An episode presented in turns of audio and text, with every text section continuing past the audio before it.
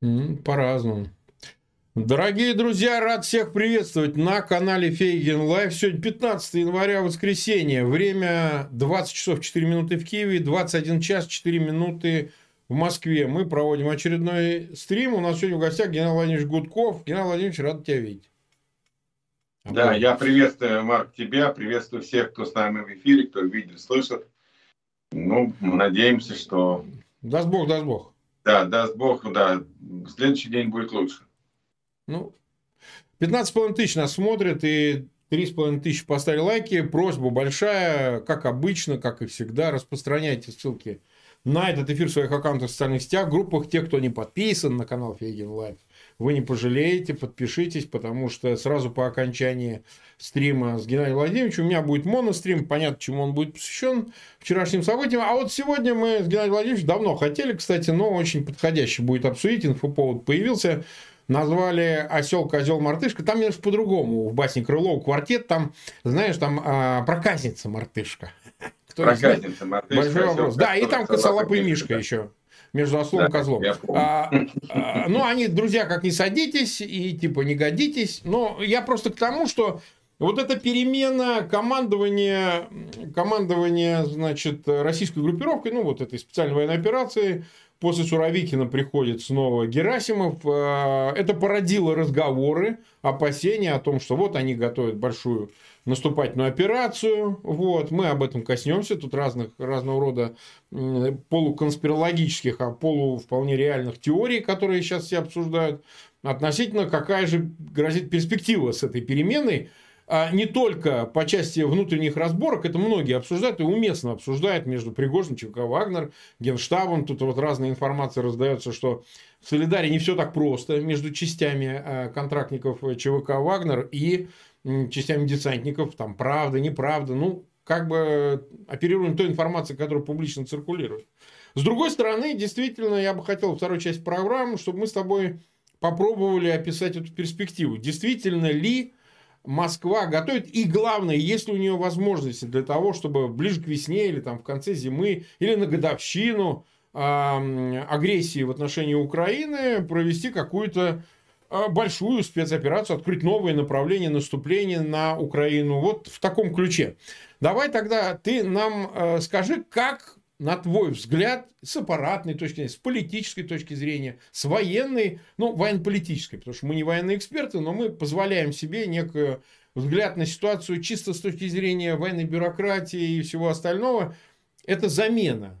Герасимова поставили генерал армии вместо генерала армии Суровикина, причем мы три с небольшим месяца назад видели восхождение Суровикина с, там, с помпой, с озвучкой, как в сексе, значит, у пропагандистов, что приход Суровикина, это какой-то совсем невероятно новый этап, а тут возвращение фактически к ситуации почти годичной давности, потому что операцию начинал именно Герасимов. Вот как ты видишь, зачем это все? Ведет ли к чему-то вот эта управленческая чехарда, э, специальной военной операции, к каким-то результатам? Или же, в общем, скамейка короткая, в общем, рассчитывать не на что?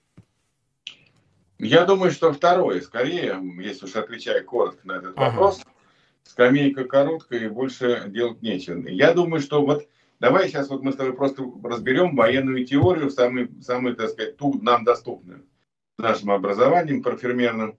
Вот, мы э, да, проанализируем, что же все-таки происходит во время войны. Во время войны министр обороны во всех странах, при всех режимах, должен уйти на второй план, потому что министр обороны во всех приличных странах это да. должность политическая, зачастую он не может не быть профессионалом. Мы видим женщин министров обороны в Европе, это ничуть не снижает боевую мощь и э, возможности вооруженных сил. Просто так есть политическая фигура, которая в мирное время обеспечивает политические интересы государства и его военные программы.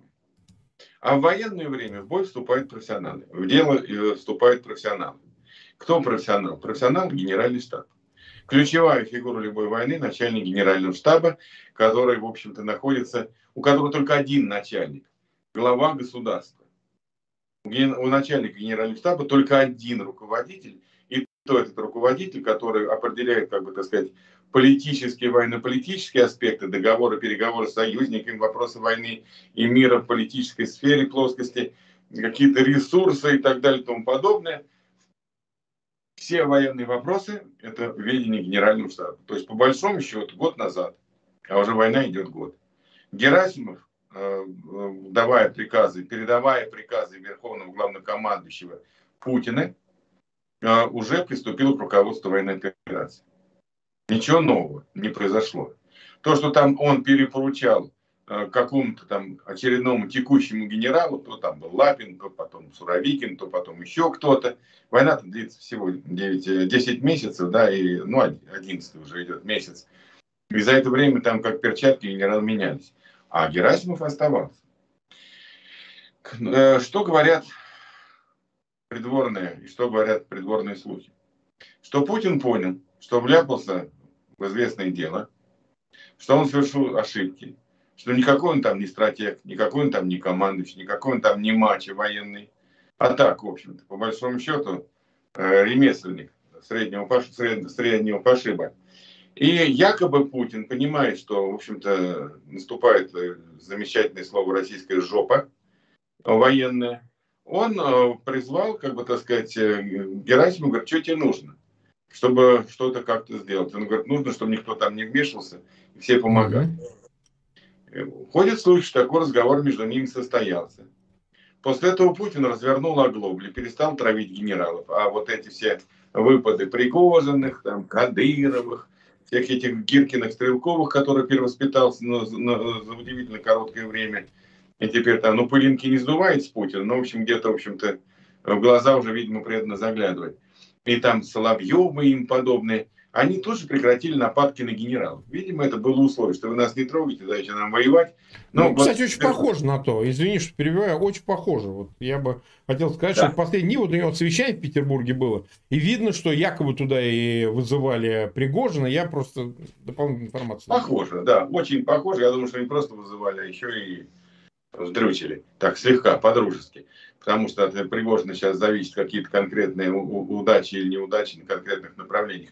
Но я хочу здесь опять-таки апеллировать к Украине э, в хорошем смысле этого слова. Насколько мне известно, я могу ошибаться, но кое-какие, так сказать, товарищи, друзья, они есть там и в украинском истеблишменте, они утверждают, что вот между президентом Зеленским, который, безусловно, играет важнейшую роль в э, военных всех действиях и военно-политическом аспекте, есть договоренность, что он не мешает генералу Залужному, не мешает, а только помогает воевать.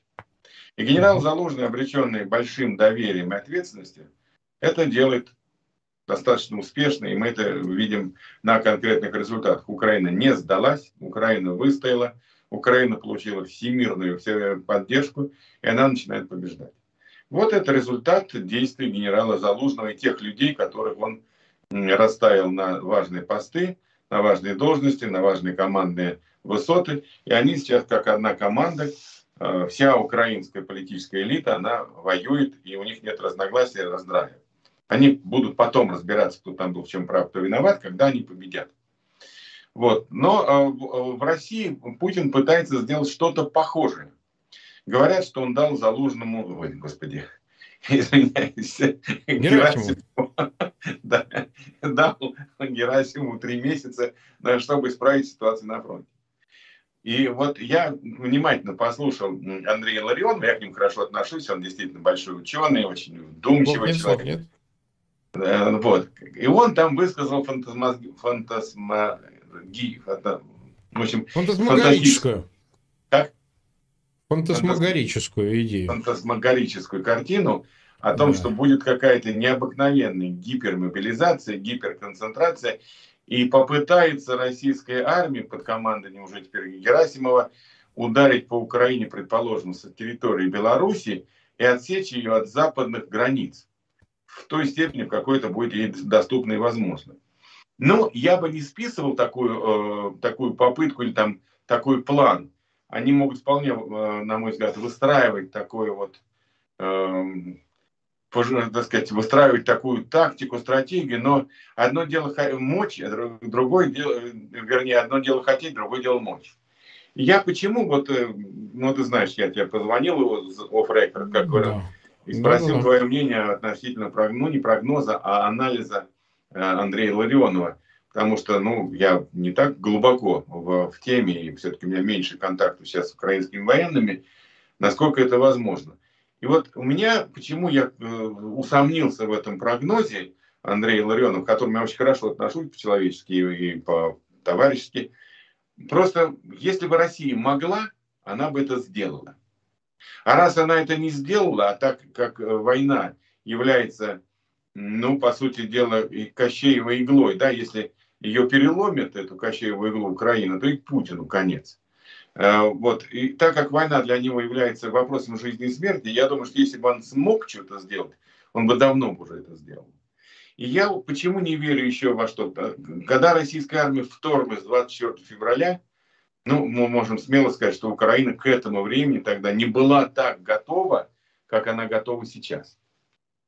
И э, оружие, и опыт, ну, и э, правота, и уже, так сказать, э, вкус побед, которые они уже, так сказать, испытали, да, не позволит, на мой взгляд, российской оккупационной армии одержать какие-то выдающиеся успехи. Мне кажется, что это все просто попытка переломить, отчаянная попытка переломить ход сражения, отчаянная попытка. Это мне очень напоминает Гитлер 43 года. Ведь Гитлер в 43 году, в году в Ставке он э, там э, выпрыгивал из штанов и говорил, что все, теперь мы перегруппировались, теперь у нас новые войсковые части, теперь у нас новая техника, теперь наш оборонный комплекс работает как никогда здорово. И мы сейчас летом начинаем новую кампанию, мы эту войну переломим. Они переламывали эту войну в 43 году, Потом они пытались, последняя попытка была перелома войны в 1944 году, а потом все это покатилось к чертовой матери, и мы уже знаем финиш. И вот у меня такое впечатление, что Путин вольно или невольно копирует Гитлера. И его вот этот энтузиазм, что время работает на нас, что вот мы разрушаем э, значит, инфраструктуру 60% Украины, э, инфраструктуру разрушили, и когда разрушим 80-90, они выкинут белый флаг, они не смогут жить Э, без тепла, воды, света, там, газа и так далее. Все это говорит о том, что он истерит. И вот эти истерики его, связаны с по пониманием, что жизнь его может закончиться вместе с войной, а он очень не хочет умирать, боится, да, мы тысячу раз с тобой обсуждали, что он даже там все рассчитывает, что его оцифруют, он будет жить в виде программы до того, когда ему там подберут новые тела через столетие. Серьезно, это не шутка. Вот, и э, так как он очень боится умереть, то вот он, конечно, э, должен как-то чего-то вдохновлять своих этих э, подельников военных, чтобы они продолжали совершать эти военные преступления. А другого варианта не вижу у него. И то, что сейчас, ну, Герасимов, ну, а что, Герасимова раньше не было? Был. Шойгу, не было Шойгу? Был. Суровикин, ну, был, был в Сирии, но приехал, как мы видим, ничего серьезного не произошло. Но они могут пойти по какому пути? В чем я, может быть, согласен с прогнозом Андрея Ларионова, в какой части? То, что они, конечно, могут сейчас начать масштабнейшую мобилизацию. Она ударит серьезно, серьезно по доверию к Путину, вот даже со стороны вот этой быдло массы, вот этих людей, которые э, находятся в пылу, истерическом, в истерическом пылу э, вот этого великодержавного угара. Могут, э, тем не менее, они пойти на эту масштабную мобилизацию, но опять-таки, ну что, они будут прямо с голыми руками кидаться на э, вооруженных украинцев, экипированных? Только от этого мало толку от этого мало. Это еще когда конница там шла в каком-то там конце 19 века на пулеметное гнездо, и то уже было, в общем-то, месиво. А сейчас тем более. Ну куда там? С чем они пойдут? С пуколками, с, с автоматами, когда там на поле э, боя там э, от осколков, от, раз, от э, снарядов, от мин укрыться негде. Там нет ни одного квадратного там дециметра, чтобы там не простреливалось это все пространство. Непонятно, как они хотят. Хорошо, они мобилизовали миллион. Что они им дадут? Лопаты и вилы? Что еще-то они могут дать? Вот как, какое оружие они могут э, дать э, э, миллиону людей? Я не понимаю. Ну, только могут автоматы, и то мы видим, что даже автоматы на, на складах длительного хранения заржавели. Даже автоматы ржавые. Я подозреваю, что мой автомат, с которым я ходил в караул в 1900 в 79 и 80 году, когда служил срочным, я подозреваю, что он еще воюет. Может быть, еще и воюет. Еще, может быть, не в самом плохом состоянии мой автомат, который я сдал, когда уходил уже на гражданку. Он, наверное, воюет сейчас от автомата. Другого там ничего не упускали. Вот, собственно говоря, поэтому действительно, как, друзья, вы не садитесь, вы в генералиссимус, тем более там маршала победы не годитесь сто процентов. Так. 50, а почти 7,5 тысяч нас смотрят, и больше 12 тысяч поставили лайки. Сегодня приходится, приходится напоминать, потому что непростая у нас выдалась конец недельки. Так что э, те, кто присоединяется, пожалуйста, распространяйте эфир, это важно. Вот смотри, тогда такой аспект. Я тоже, в общем, со скепсисом отношусь к прогнозу а Илларионова, меня спрашивали уже в разных, э, как и тебя, наверное, в украинских СМИ.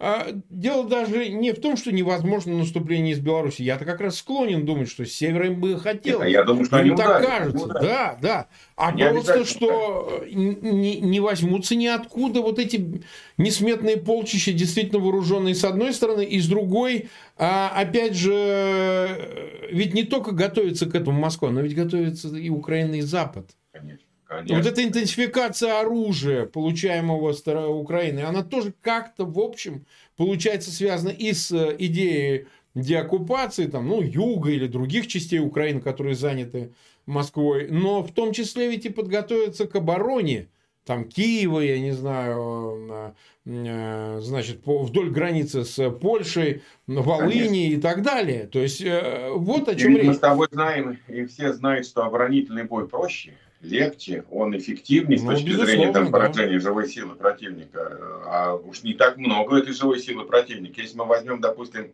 э, украинское украинскую армию и территориальный отряд территориальной обороны, которые, на мой взгляд, подготовили значительно лучше, чем российские аналогичные, так сказать, подразделения, то там-то численность, даже если они сейчас мобилизуют еще полмиллиона бросить на фронт, она не будет сильно в пользу. Там нужно создать трех-пятикратные преимущества. Если, допустим, силы э, э, украинские, которые готовы к сопротивлению, насчитывают там 800 тысяч, то а где они возьмут армию в 4 миллиона? Ну, хорошо, 3. 3 миллиона. Где они возьмут армию? Вот пусть мне расскажут э, военные эксперты российские, там, не ангажированные, как они наберут 3 миллиона людей, способных воевать. При отсутствии оружия, при отсутствии экипировки, при отсутствии э, медицины, при отсутствии логистики, при отсутствии необходимого количества транспорта и связи и так далее и тому подобное. Они, они чего будут делать? Они просто или там, э, ну я просто не понимаю. Нет, они, может, хотят вооружить народ, чтобы народ их свет ну тогда это прямой путь, да, я тогда аплодирую, говорю, ребята, вперед, вооружите, пожалуйста, 3-4 миллиона, мы хоть будем знать, кто вас будет свергать, а то мы еще голову ломаем, кто там Путин придет свергать, кто его придет гнать из бункера, то ли это ФСОшники придут, то ли придут э, генералы ФСБ, то ли придут армейские, скажут, знаешь, что надоело, достало ну, да. всех. То ли там какой-нибудь Мишустин при поддержке кого-нибудь, ну, условно говоря, ну, условно, условно, а, тут, да. а тут мы будем знать, 4 миллиона вооружили. Молодцы, ребята. Молодцы. Сейчас они развернут свои эти орудия, сейчас они развернут свои стволы и пойдут разбираться с вами. С вами, потому что давно пора разобраться. Ну, что я, я, я не понимаю, чем они собираются атаковать Украину. Я не военный эксперт. Я не военный специалист, ну даже мне, так сказать, с моим бэкграундом, да, который, в общем-то, ну, далек от э, тактики и стратегии. И, и то не, я не могу просто понять, как они собираются это все сделать. Ну хорошо, я вот хочу, ну как бы сказать, свою точку зрения высказать. Я думаю, что удар с территории Беларуси какой-то будет. Я не думаю, что это будет, будут войска Лукашенко. Он все-таки не такой mm-hmm. идиот, как э, сидящий в Кремле его старшие товарищи. Так, чтобы укокошить всех своих силовиков, на которых, он, на которых держится его сегодняшняя жизнь и власть. Но то, что россияне могут сосредоточить какие-то силы и использовать территорию Беларуси для удара, у меня сомнений в этом почти нет. Они не mm-hmm. просто так там проводят учения э, и армейские, и авиации, и чего там они только еще не проводят. Это точно они там к чему-то, какой-то, какую-то гадость они там готовят. Куда Нет, они? По западным конечно, границам, или они пойдут опять на Киев свиньей, не знаю. Это пусть уж там военная разведка разбирается с ними. Но то, что они будут какую-то провокацию там делать, какой-то военный удар попытаются нанести, ну, не ходи к гадалке, как говорится. А говорить о серьезном, масштабном повторении вот такого серьезного вторжения новыми там ордами какой-то там армии, Я не верю. А, я просто тебе скажу, у нас в чате, вот э, я просто мельком увидел, я за чатом слежу, те, кто а, то и дело меня спрашивают, куда я перевожу глаза, я смотрю на чат, потому что мы учитываем, что вы спрашиваете, вот какой-то неизвестный нам, но я Юрий Эдштейн. Юрий Эдштейн пишет, Марк, вы говорите, что скептически относитесь к прогнозам Ларионова, а ему сказали, что вы тоже считаете, ну, тебе сказал э, Геннадий Владимирович, что сказали, что считаете, что Путин пойдет э, э, из Беларуси. Где истина? Вот смотрите, уважаемый Юрий Эдштейн. А, Иларионов, если вы смотрели его интервью, говорит о большой войне. Он прям слово это употребляет. Большая война. Он говорит, вы помните? А он прогнозировал, что войны не будет. Если вы помните, за сутки до начала операции 24 февраля ладно. Андрей многие, Николаевич... Многие умные люди не окей, понимают, окей. Что... не в этом вопрос. Он говорил, не будет почему. Он дальше продолжает. Потому что я видел, что недостаточно сил средств. Там, ну пусть даже да. 300 тысяч. Этого нельзя. Этого да. недостаточно, да. чтобы Это захватить Украину. Как раз. А вот теперь, говорит он, вот теперь Путин решился на большую войну. И понимая, что должен быть и численный, и количественные по части вооружений, и всех других отношений, мобилизованная экономика, перевес, он говорит, что теперь вот он собирается это собрать. Более того, он приводит в качестве аргумента, Юрий, приводит э, то, что Путин проводит часто всякие совещания и перечисляет их. В интервью это Илларионов перечисляет, что одно, второе, третье – это свидетельство, по его мнению, ну, некого подтягивания мобилизационного ресурса и в части ВПК, и в части управления армией, и по в части мобилизации говорит, и так далее. По, по командующему говорит, что он с Киевского военного округа прекрасно знает, э, как бы так сказать, Украину и там все эти особенности ее. Да, ну, нет. Ну, смысл а здесь в том, говорит, что, что, э, что план предполагает задействование всех усилий. А мое соображение заключается в том, что вот эти усилия-то они были задействованы. Кроме, может быть, количественного показателя, действительно 300 тысяч, которые были, все остальные были задействованы. Сейчас ведь меньше танков, да, меньше БТРов, ну, вообще бронетехники, она погибла в Украине. А, меньше профессиональных военных, контрактников, кадровых и так далее. Основной упор сейчас делается на мобилизованных и так далее, и так далее. То есть армия намного, много слабее, чем она была 24 февраля 2022 года. Вот о чем речь. Что большую войну провести уже с такими потерями в середине войны, если считать, что в 23-м есть шанс на ее окончание, ну это условное. Может, это 24 год, да? невозможно, потому что для этого надо время. Чтобы восстановиться, надо время. А, выпустить танки, бронетехнику, подготовить состав, выпустить офицеров, и тогда уже такая армия будет. На ходу с колес это сделать невозможно. Вот о чем речь. А здесь исходит из того, что это все было, но он это не задействовал, а теперь он это задействует. Вот какова ну, концепция ну, Андрея Николаевича. Я, я, я как, э, так сказать, э, немножко как адвокат Илларионовса работаю. Конечно, Россия не все танки бросила, не все БТРы бросила, Но... не все ракеты бросила. Еще есть резервы, к сожалению. Они есть. И вот э, я сегодня перед эфиром пытался понять, что же такое С-300, еще там смотрел, читал статьи, до конца так и не разобрался, видимо, не хватает образования военного. Э, вот, потому что, допустим, тех же ракет С-300, оказывается, их можно все-таки переклепать на э, поражение да сухопутных целей, правда, резко падает их дальность, оказалось, что там наводка идет все-таки по радиокоманде, и, э, ну, она все-таки управляемая зенитно-ракетная, э, ракета противовоздушная против ракеты, а резко снижается ее эффективность. То есть получается, что если она и будет использоваться как ударное средство, она действительно может разрушить этот дом легко. Там большая очень ударная часть, 250 килограмм, самая большая, тяжелая Э, боеголовка у нее достаточно, ну, это как половина тяжелой, самой тяжелой авиационной бомбы, 500 э, килограмм, которая была во Второй мировой войне. Достаточно серьезная, но вот э, снижается резко ее эффективность, снижается резко дальность. А других средств у России действительно нет, кроме вот там, допустим, ракет ПВО. Украина, я вот почему я тоже считаю, что по технике не потянет Путин. Он может потянуть по численности, а по технике, по экипировке, по вооруженности. А потом ведь что такое? Ну хорошо, вот э, гаубицы. Гаубицы не подвезли снаряды, гаубицы это просто кусок ну, металла. Ну, конечно, металл. Не привезли еду э, бойцам, это просто кусок металла. Не, э, так сказать, оказали медицинской помощи, значит, это сразу морально, так сказать, там э, деградация идет полностью, так сказать, пораженческое настроение, депрессия. Там что-то еще, так сказать, не сработало, и так далее. Связь не сработала, своих свои накрыли. То есть получается, что для того, чтобы армия воевала, у нее должна быть очень хорошая организация и наполнение вот различными службами, которые обеспечивают вот это боестолкновение эффективно. Если этого нет, армия не может воевать. Она будет хаотично, так сказать, там управляться, хаотично вступать в бой, хаотично бежать. И, э, конечно, не надо забывать еще о моральном качестве э, армии. Украинская армия на подъеме. Ну, на подъеме. Она не может быть по-другому. Да. Она справилась с врагом, она его остановила, она его начала громить, они защищают свои земли, свои семьи, они злые, потому что увидят, что творит Путин и путинские оккупанты. А что российская армия? Бойцы уже сейчас жалуются. Нас кинули, нас бросили, нас не экипировали. Мы там за свой счет броники, мы за свой счет спальники, мы за свой счет консервы, мы за свой счет жгуты медицинские. Чем мы такие, а что мы здесь делаем? Это осознание будет приходить все больше и больше. Никуда мы от этого процесса не денемся. Вернее, Путин никуда от этого процесса.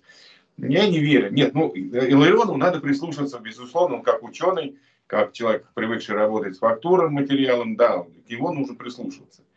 И посмотреть внимательно этот прогноз. Нельзя тут действительно шапкозакидательскими этими настроениями. Но в принципе я не верю, что Путин способен переломить войну. Не верю. Это мое мнение. Так, 75 тысяч нас смотрит, и больше 17 тысяч поставили лайки. Спасибо тем, кто подтягивается. Обязательно подписывайтесь на канал Фейгин Live. Если вы нас смотрите без подписки, то найдите возможным все-таки подписаться. Это очень важно. Вот, от вас зависит, насколько все это, то, чем мы занимаемся, имеет смысл. Так, мы уже 20, э, почти 7 минут в эфире. Давай вот какой еще аспект обсудим, который имеет э, огромное, на мой взгляд, э, значение. Это вот все тот же ЧВК «Вагнер» и такое, я бы сказал, разбалансировка аппарата. Мы его называем фрагментацией, процесс разрыхления власти.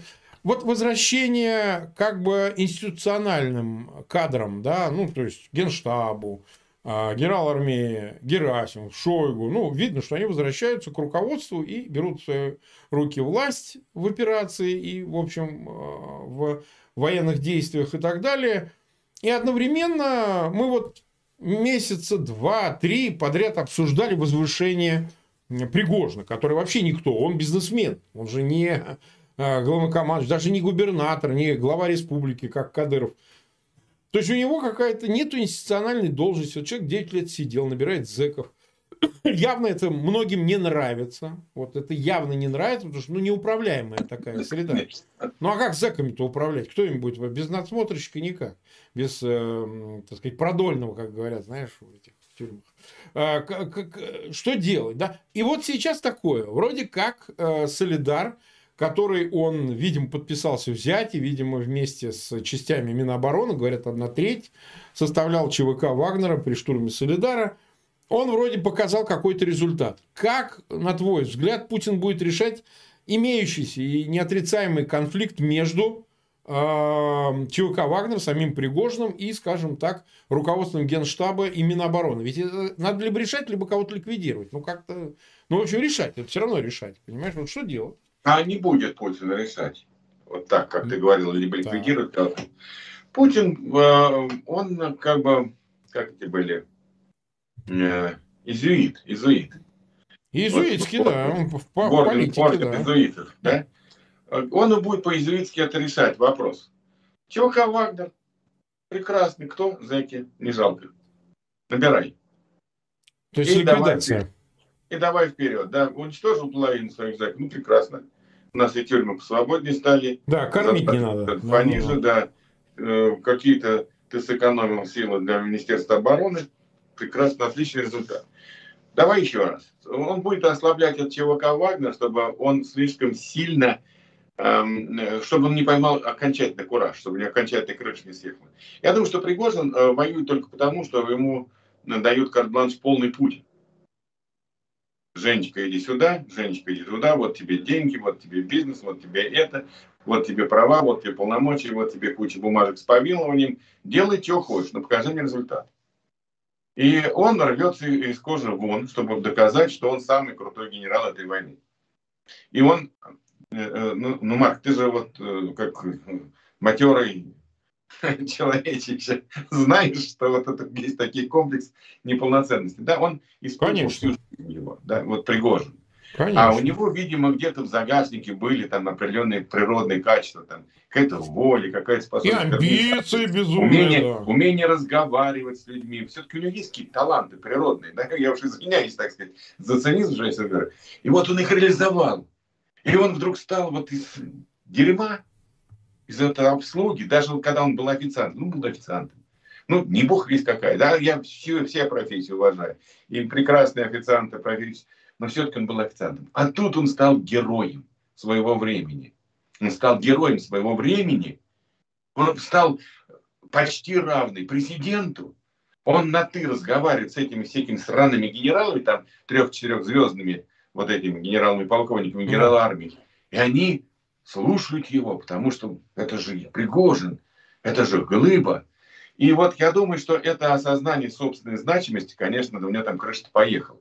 Она, конечно, не до конца поехала, потому что он понимает, что завтра его Путин как кошка-мышку прихлопнет. Но уже не прихлопнет почему, может быть, до конца, потому что он показал результат. Он же Путину предан, он, он ему нужен. Если Путину нужно какое-то разгрести дерьмо, он туда пошлет Пригожина. Самый-самый дерьмо, которым побрезгует генерал, я не скажу, ну, что ты совсем превращаешь каких-то этих. Э, вот Пригожин и Кадыров, они будут разгребать это дерьмо. Поэтому Путин не будет до конца утилизировать Пригожина. Пригожин ему нужен. Но он будет делать так, чтобы Пригожин не обрел какую-то абсолютную самостоятельность и какую-то силу, сопоставимую, ну, скажем, с силой других кланов или других там каких-то систем, систем образующих э, органов государства. Поэтому я не жду от Путина, вот лично я не жду от Путина какого-то там решения. И я вообще думаю, что Пригожин выполнял, ну, и либо чувствовал, что Путин хочет, либо выполнял на его поручение, когда мочил генералов. Путину это было надо. Я тогда много раз говорил и в своем эфире, и в других э, эфирах наших коллег, что Путин, у меня такое впечатление, что готовил публичную порку генералов. Но надо на кого-то списать свои же фатальные ошибки, э, бездарность и прочее. Ну, Но очевидно. И вот они, вот эти все вот эти люди, там, Кадырова, Бегожины, Соловьевы, там, Гиркины э, в последнее время, которые включились в эту игру Кремля, они все готовили почву для того, чтобы надо замочить генерала, потому что вот из-за этих негодяев, которые обманули нашего светлого и непорочного, так сказать, бункерного обнуленного, они вот из-за них мы так, такую терпим неудачи, все из-за них это произошло. Они есть враги народа. Сейчас мы разберемся, что у них там э, внутри. Оказывается, они и воры, и жулики, и коммерсанты, и кто угодно, и там и э, эти самые э, гомофобы, эти, как их правильно называть, гей там, и, там, и, и, и еще кто-нибудь. Все окажется у них там прям в полный рост у генерала. Потом Путин решил, нет, все-таки надо как с генералом, все-таки без генерала мы ничего. С одним Пригожиным мы войну не выиграем. Ну, Герасимов, иди сюда, давай все-таки как-то так договоримся. Ты воюешь, я тебе даю карт-бланш, помогаю. Этих там я немножко там э, подрежу им крылья, чтобы они там сильно не выпендривались. Но уже, э, если я правильно понимаю, Кадырова уже нет в политическом таком э, публичном ну, поле. Там... Видно, что он снизил эту всю ну, внешнюю он, сторону, Дон, как-то Дон, ушел Дон, в себя, да, да. Конечно. Академик Дондон куда-то ушел, да, вот. Да. Ну, я, я думаю, ему сказали, ему сказали снизить эту активность. Не сам же он, он же вообще-то. Ну, конечно. То, Кадырова главный талант и черта, это он тонко чувствует конъюнктуру в Кремле. Наверное, mm-hmm. тоньше, чем другие, так сказать, там э, чеченские э, кланы. И поэтому он такого, поэтому пока он держится. Поэтому я не думаю, э, Марк, что вот будет какая-то разборка с Пригожиным. Путину это невыгодно. Так, это важный вывод, потому что понимаешь, многое же изменилось с возвращением Герасимова. Все ожидали некого там усиления этого крыла, Суровикин с разными присосками, да, в виде Пригожина и всех остальных, и вдруг вот такой разворот, потому что это же, согласен, ну, а, а неожиданно. Если, а если сейчас у Герасимова не получится, кто же его мочить-то будет, если Пригожин, да, если Пригожина зачистит? А тут вот, Пригожин. Логично. Логично. А ты считаешь, он в таком же положении Герасимов находится, как и Суровикин, вот тебе дается карт-бланш, вот тебе три месяца, или там, ну, я не знаю, сколько, шесть месяцев, или, или там до первого успеха и так далее, а там дальше смотри, не справишься, ну, тогда будем, тогда ай-яй-яй, а-та-та. Вот как э, это? Я Потому прочитал, что... Э, да, прочитал да, да. твит э, Макфола, э, Майкл Макфол, да? да? Он написал хороший твит, что когда ты побеждаешь, ты генералов не меняешь. А генералы меняются только Справедливо, тогда, абсолютно. Вот. И я полностью с ним согласен. И Путин-то, он, э, то есть, объективно я думаю, что сейчас какой генерал не придит, поражение обеспечено. Объективно. Но нельзя воевать со всем миром. Невозможно. Нельзя воевать в условиях современной войны, технологической, технической, э, научно-технической, когда ты э, отрезан от всей э, технологии, отрезан от всего мира, когда у тебя там ни комплектующих, ни микрочипов, ничего нет, а другие это все имеют и тебя лупят со страшной силой. Невозможно воевать, когда твоя экономика дышит на ладан или, по крайней мере, испытывает тяжелейшие трудности, а народ начинает э, хлеб с солью доедать последний. Ну, пока, может быть, еще нет, но к середине года все это почувствуют. Вы вспомните, как говорится, запомните этот твит, запомните этот эфир. Э, это будет обязательно, к сожалению, для большинства россиян. Вот. И, конечно, невозможно эту войну выиграть. Ну, кого не стать? Ну, хоть сейчас выкопай там Ушакова с Суворовым и скажи, ребята, вперед. Во-первых, ребят, скорее всего, откажутся э, вежливо, так сказать, скажут, мы не будем позориться в свои светлые имена вот э, в этом э, уежище. Ну, Суворов поляков мочил, знаешь, тоже, знаете, подавлял. Ну, да, у Суворова там были, хотя вот Ушаков, он, был, кстати говоря, да, он очень был прогрессивный человек, не только как военный, но и как и мыслитель, и, и либерал до известной степени. Конституцию острова Корфа написал сам. А, Хорошая конституция. И не только. Я, поэтому я думаю, что кого сейчас не поставь, вот, э, вот твоя передача, вот это название эфира, а оно как нельзя лучше. Осел козел мартышка, да. Осел козел точно не годитесь. Потому что, извините, как вот писал э, Булгаков, да, кто-то там, может быть, куда-то собрался на банкет, да, вот извините, это уже все. Поздно, потому что Аннушка уже разлила масло. Аннушка уже разлила масло. Все. Путин сам загнал страну э, в тупик, в угол, я бы сказал, в жопу, уж извините. Туда. никто ему это не, не поручал, он сам это сделал. Все, Аннушка разлила масло, уже ребята поздно пить боржоми, все, почки-то отвалились. Чего вы хотите? Ну да, какое-то время еще подергать. Все, Путина мечта сейчас одна. Как можно дольше подергаться, чтобы не было вот такого победного, досадного, быстрого поражения. Он еще должен это осознать, что-то придумать, как сохранить свою жизнь, свою власть. Для него же это главное. Для него же главное сохранить жизнь и власть. Он же ни за что больше не борется уже. Не, ну, в общем, в целом, конечно, да. Конечно. 83 500 нас смотрят. Сегодня прекрасно для воскресенья. Люди нашли возможным действительно посмотреть наш эфир и больше 21 тысячи поставили лайки. Ставьте лайки. Это поможет нам попадать в рекомендованные, чтобы нас как можно больше посмотрело, особенно из России. Будет полезно послушать про осла, козла и мартышку и, и про мишку. А вот. А мы почти 40 минут в эфире. Ну, в общем, смотри, тогда раз э, это не утопление до конца, но мы вполне можем представить себе, что задачи, которые будут ставиться через ЧВК Вагнер командованием а, спецопераций в лице, а, понятно, Герасимова и там его, так сказать, подчиненных, они будут, э, скажем так, тяжело выполнимы, как мы с тобой уже сказали, для утилизации. Ну, уголовники их не Помнишь, как в нашем э, какой-то комедии, сейчас не помню какой, то ли вариант дурака, шеф, вы ставите невыполнимые задачи. Вот они должны ну, да, да, да. Вот э, он же ставит невыполнимые ну... задачи. Победить Украину. Ну как можно победить Украину, если за ней стоит коалиция в 50 государств, самых передовых, самых развитых, самых э, богатых, самых решительно настроены. Ну, как ты их победишь Расскажи, пожалуйста. Это невозможно. Он Гитлер, какую армию собрал? Вот если мы опять, вот, Путин копирует Гитлера. Есть Гитлер, есть Путин. Да? Путин там вольно, невольно его копирует. Мы это видим почти во всем. А теперь да, вот, да, да. по-честному, с нашей аудиторией. При всем том, что Гитлер один из главных палачей э, вместе со Сталином вообще человечества, Гитлер создал великолепную армию. У него не было коррупции. У него генералы не участвовали в коммерции. Они э, одерживали победы один за одним. Страны падали к ногам Гитлер, там Франция сколько, три недели продержалась? Э, по-моему, чуть больше, да, там были страны, которые за два, за три дня, за неделю. Война в Польше продолжалась там 26 э, дней, нет, сколько? Ну, чуть больше. Хотя да. огромная страна, Польша, поляки, большая, серьезная нация, серьезная страна и так далее. То есть это была совершенно другая армия, это был совершенно другой оборонный комплекс который работал, так сказать, там денно и ночно. Это был совершенно другой ну, по стилю диктатор, он проиграл. Его в бункере задавили, как крысу. Его, он был вынужден принять яду, чтобы его, так сказать, там не повесили потом в Нюрнберге. Он понимал, что ему петли-то не избежать.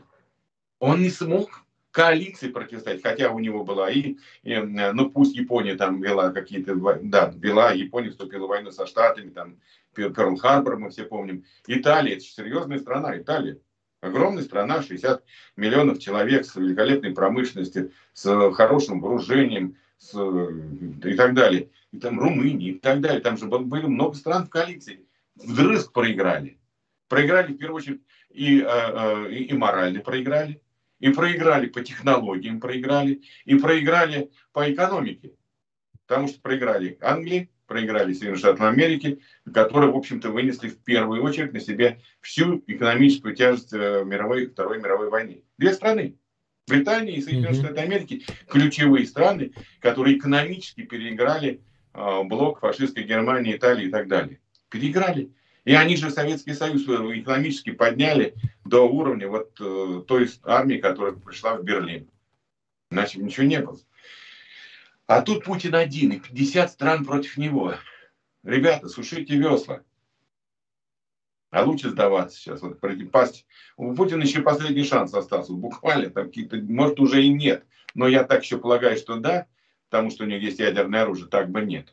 А, пасть на многие Байдена, сказать, «Э, Джо, я все понял, власть сдаю, давайте там решайте, э, дай мне безопасность личную, заберу там я свою семью, там каких-то еще людей, Э, дайте мне дожить где-то там под охраной, под защитой Соединенных Штатов Америки. Другого шанса у меня больше не будет.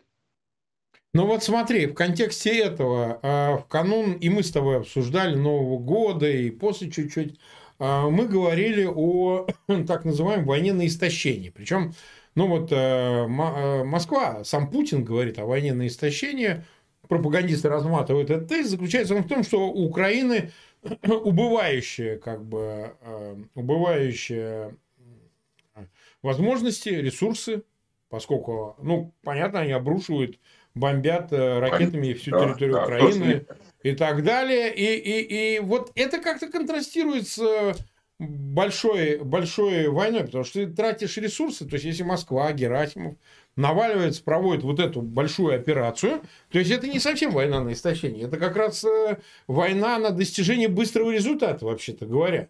А, и вот смотри, ведь э, можно предположить, что расчет именно на то, чтобы посредством этого давления, а, большой операции какой-то, заставить Украину пойти на переговоры. То, к чему Киев склоняет Москва. А, а, а вот, вот, это невозможно, мы с тобой это понимаем. А что тогда можно считать войной на истощение? Предполагает ли Москва Путин воевать и 23 или там 24 25 год, 26 Не, не, я То думаю, есть... что я думаю, вот что пропагандисты неправильно отрабатывают линию. А, война для, у Путина есть мечта перевести войну в позиционную.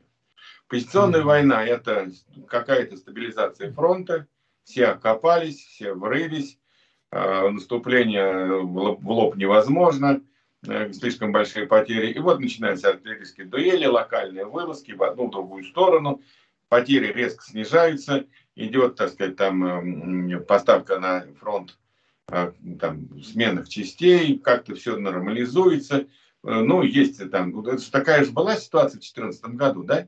В 2014 году разошлись, стабилизировали фронт, там Э, какой-то коридор сделали, потом перестрелки, которые провоцировала в основном, так сказать, российская сторона, и, и все. Это на, на 7 лет это все, на, на 8 лет замерло. Да. Путин хочет что-то примерно похожее на итог 2014 года. Вот как бы, чтобы стабилизировать, чтобы не было горячей войны, масштабных наступлений. И в этом полузамороженном состоянии Путин может вести войну годами. Вот это вот истощение. Истощение терпения. Теперь, если мы говорим о ресурсах только идиот конченый, незнакомый с арифметикой до, до уровня там, четвертого класса, может говорить об истощении ресурсов Запада и вот этой коалиции в 50 государств. Mm-hmm. Эти государства вообще-то производят 60 с лишним процентов мирового ВВП. Это, э, так, на, на секундочку, грубо говоря, там 50 триллионов внутреннего валового годового продукта. А теперь представим, да. что решили страны 1% тратить на помощь Украине. Просто там арифметики возьмите сейчас, поделите 50 триллионов на 100, и вы получите циферку очень хорошую. И эта цифра будет э, в полтриллиона. Если они решат 1%, 1% своего ВВП тратить на борьбу с путинским режимом, помогая Украине. Вот, вот просто надо вдуматься, что весь э, бюджет российский годовой 200 миллиардов долларов. А если коалиция окрысится по-серьезному, 1% их ВВП, ну да, они чего-то подсократят, где-то ужмутся, где-то кто-то на кого-то обидится, где-то кто-то может даже... Но 1%, 1%, вот понимаете, 1% может, э, так сказать, уничтожить э, всю российскую экономику, армию и все прочее в один год. Вот просто, если они решат, вот он доведет их до вот этого остервенения, и один процент они истратят на уничтожение путинской армии и его режима. И все. А Россия сколько тратит? А Россия тратит 30% уже, если не больше, своего ВВП на войну и терпит поражение. И это в цифрах, допустим, если там мы говорим, э, ну это, грубо говоря, 200 миллиардов долларов по году. Примерно. 200 миллиардов угу. долларов по году. Ну, где-то так, да. Чуть, может, больше все резервы, все ресурсы, все, все, все, все, все, все, все. Насколько таких резервов не хватит? На год. На полтора. Такую войну в таком масштабе Путин не может вести долго. А коалиция может годами вести. Она 0,02% будет тратить, это будет достаточно долбить путинскую армию. Вот и все. Тут э, арифметика, не надо какой-то там алгебры, не нужно алгоритмы, не нужно ничего там изобретать. Взяли калькулятор и посчитали. Все очень просто. То есть ну, надо понимать, что Путин в этой войне обречен. Ну, обречен. Ну, есть законы физики, да, вот там, как, там закон сохранения энергии, там, э, значит, э, гравитации, там, ну, не гравитации, неважно, какие-то импульса, энергии, ну, невозможно эти законы преодолеть, да, ну, невозможно там лететь быстрее скорости света.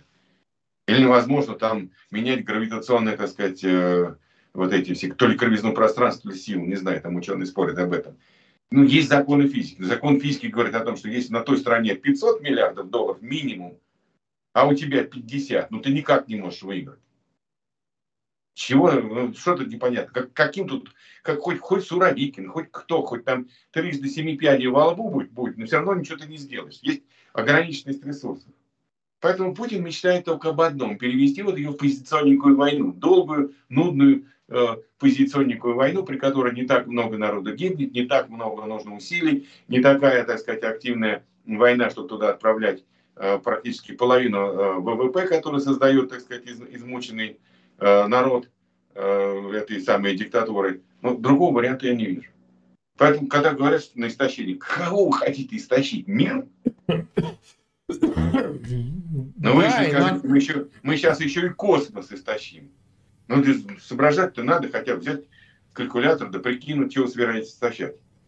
Сейчас, если начнут поставлять танки, в этих танках утонете, господа там, кремлевские э, полудурки. Ну, это совершенно понятно. Но каждая страна поставит по 10 танков. Считайте, умеете 50 на 10. Считайте. Ну, я сейчас тебе добавлю новость, вот, которая приходит. Э, понятно, она может быть не судьбоносная, но, например, э, например, Столтенберг, глава НАТО, заявил, что Украина получит больше тяжелого оружия в ближайшем будущем. Ну, ближайшее это вот... И дальше расшифровывать. Недавние обещания относительно тяжелой военной техники важны. И я ожидаю, что в ближайшее время будет больше. Мы находимся в решающей фазе войны. Поэтому важно, чтобы мы предоставили Украине оружие, необходимое для победы. Заявил генсек НАТО. Да, ну, да. это а, же уже происходит. Это же не слова, что, правильно? Ты знаешь, что с позавчерашнего дня Э, Европарламент обсуждает резолюцию о создании международного трибунала для суда над Путиным. Да, да, да, да, да. Но это уже какое-то время приличное да, идет. Да. То есть там сейчас все жестче и жестче. Там действительно э, это истощение терпения. Только Путин не понимает, что он истощит нетерпение в том смысле, что люди перестанут на Западе помогать Украине, а он истощит терпение, ожидания э, от него каких-нибудь признаков благоразумия. Ты скажешь, все, мочить. Все, все, все, терпение кончилось, мочим. Вот чем это все кончится. Ну, я просто говорю, 50 стран, каждая страна по 10 танков. Может каждая страна по 10 танков предоставить? Да легко. Да не проблема. Вот я же э, могу сказать, по, по болгарам есть у них 10 танков? Найдут. А румыны найдут 40. А поляки найдут 60. Там даже и не придется ли какой-нибудь Хорватии там ничего искать. Хотя бы один танк она может предоставить. Потому что поляки предоставят 40 или 60. То есть совершенно понятно, что... А если сейчас американцы еще дадут, или, скажем, европейцы дадут те же МиГи-29, их, по-моему, тут 100 по всей Европе можно... Обсуждают. Так надо, На обсуждать, надо давать пора. А если американцы дадут еще штук 20 F-15, ну, F-16 сейчас, F-15 не выпускается, мне сказали уже. Сейчас все то, что хорошо было на F-15, переносится на F-16, там, типа как конструкторы его делают. Да. Вот, поэтому, конечно, что там туда? Что ловить собрались там? Ну да. Ну да, мы с тобой почти 51 минуту в эфире, и нас почти 92 тысячи смотрят, 27 э, тысяч поставили лайк, спасибо, друзья, всем. А Напоминаю, что по окончании эфира да, с Геннадием Владимировичем у меня будет небольшой монострим, ну, я не собираюсь долго флудить по вчерашнему поводу, но надо как-то поставить точку. Во всяком случае, с моей стороны. Ну, а последний вопрос такой. А, он касается, знаешь, вопросов, э, ну, скажем так, самой Москвы. Все-таки мы с вами постоянно прибегаем к элите, ее издержкам. Понятно, может, кого-то это уже и достало, что мы одно и то же обсуждаем. Но я просто пытаюсь нашим зрителям сказать, вы понимаете, из вот этого бесконечного анализа, может, занудного совершенно, да, но возникает какое-то понимание. Оно, кстати, овладевает медленно, не всем да, очевидно, да, но все-таки да. мы ищем э, интуитивно где-то, исходя из жизненного опыта, из опыта профессионального, ищем, пытаемся нащупать вот это уязвимое место внутри аппарата власти и, так сказать, связанное с Кремлем, Путиным и так далее, и так далее.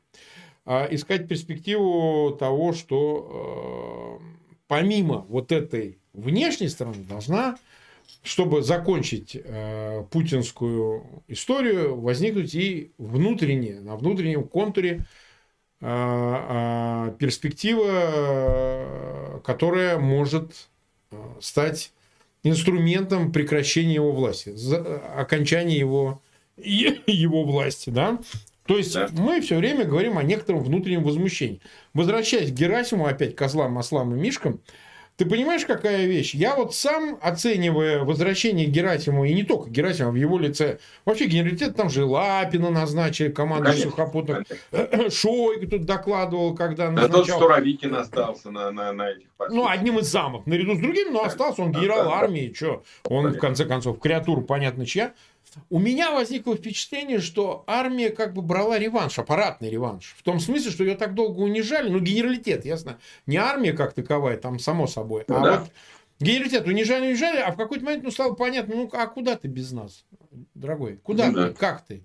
Все выстроено, как есть иерархия, но у нас надо принимать, какие мы есть, потому что, может, мы за, за три дня не взяли Киев, но а что ты дальше-то будешь делать?